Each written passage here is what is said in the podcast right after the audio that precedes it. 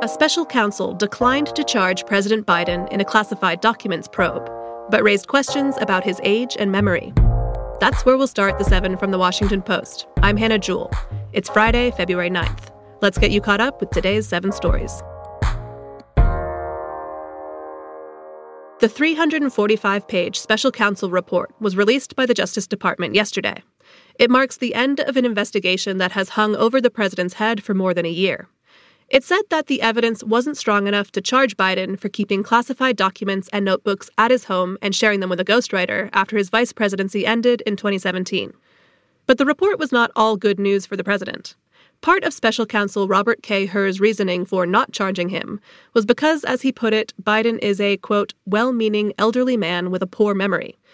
The report described how Biden struggled to recall key dates in his life in interviews for the probe. That includes when he was vice president and when his son Beau passed away from cancer. These details prompted an angry response from the president yesterday. He called a news conference and criticized Robert K. Hur. I know there's some attention paid to some language in the report about my recollection of events. There's even reference that I don't remember when my son died. How in the hell dare he raise that? Frankly, when I was asked the question, I thought to myself, wasn't any of their damn business. As the 2024 presidential race continues, these new details could fuel Republican attacks against Biden over his mental fitness. Number two, the Supreme Court seems likely to let Trump remain on Colorado's ballot. At a historic hearing yesterday, justices considered whether Colorado's top court was correct to disqualify the former president over his role in the January 6, 2021 attack on the Capitol. Justices from across the ideological spectrum expressed their concerns about that ruling. They questioned whether a single state should be able to disqualify the leading Republican candidate from running for president. Here's Justice Elena Kagan expressing her concern about that idea. Why should a single state have the ability to make this determination, not only for their own citizens, but for the rest of the nation? The justices now have to decide whether to reverse the Colorado ruling. It appears that they could reach a unanimous or near unanimous decision to do so. And if they do reverse it, it would mean Trump can continue his presidential run.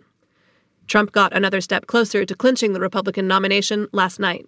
He won the Nevada caucuses after facing virtually no opposition. You can hear a lot more about the Supreme Court's deliberations on the Post's afternoon news podcast, Post Reports. Number three, Tucker Carlson's interview with Vladimir Putin failed to live up to the hype. The former Fox News host aired his interview with the Russian president yesterday on his streaming platform. But Putin barely let Carlson get a word in as he spoke for two hours about Russian history, NATO, and more. By the end of the interview, Putin had made it clear that he has no intention of ending his brutal war against Ukraine. And in Ukraine yesterday, President Volodymyr Zelensky replaced his top military commander. It's a risky shakeup that is likely to be unpopular with troops worn down by nearly two years of war. And the changeup comes as frontline Ukrainian infantry units are reporting an acute shortage of soldiers. Number four, President Biden said Israel's military conduct in Gaza has been over the top. Biden made the comments yesterday. They were remarkable for being his sharpest rebuke yet of Israel. Biden has been reluctant to criticize Israel's military campaign in Gaza since the outbreak of this war in October, despite rising pressure from his party to do so. He also spoke in stark terms about the suffering of Palestinians in Gaza. He said that a lot of innocent people are starving. Biden also said that he's pushing for a ceasefire deal to release Israeli hostages and get humanitarian assistance into Gaza. Number five, a La Nina weather pattern could change the world's weather later this year. La Nina is basically the opposite of El Nino. That's the weather pattern which helped to push the planet to record warmth last year. It also recently fueled deadly fires in South America and extreme rain in California. Yesterday, forecasters said El Nino is running out of steam and could be replaced by La Nina by around August.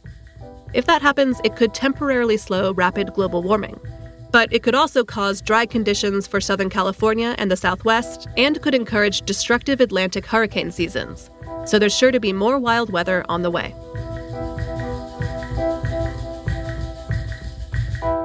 Number six. The Super Bowl will deliver drama both on and off the field on Sunday. Super Bowl 58 will feature the Kansas City Chiefs, who won the big game last season. They'll be playing the San Francisco 49ers. San Francisco had the league's most efficient offense during the regular season, but the Chiefs have proven that they can succeed against strong attacks. And with Patrick Mahomes at quarterback, the Chiefs are impossible to count out. But as usual, the Super Bowl is more than just a football game. The expensive commercials sometimes steal the show.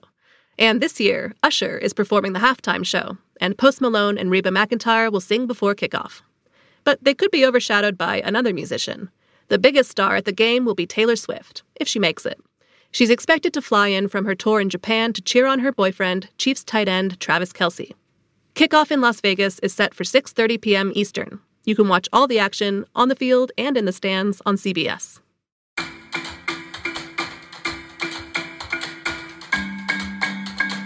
And at number 7. Thousands of people have been watching two bald eagles protecting their eggs.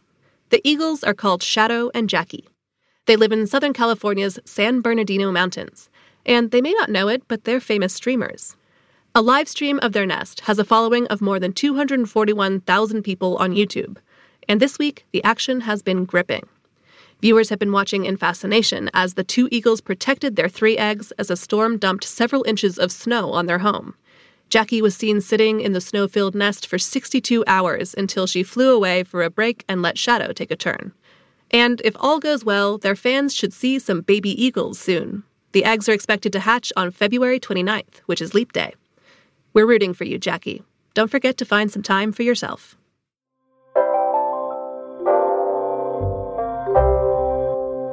That's the show for this week. The assistant producer of The Seven is Taylor White. The staff writers are Jamie Ross and me, Hannah Jewell. John Taylor is our editor. Additional editing by Christina Quinn. Copy editing by Francis Moody and Melissa No. Mixing and sound design is by Jim Briggs and Justin Garish. Our theme music is by Edith Mudge. Our director of audio is Renita Jablonski. I'm Hannah Jewell. Thanks for listening and have a great weekend. I'll meet you back here on Monday.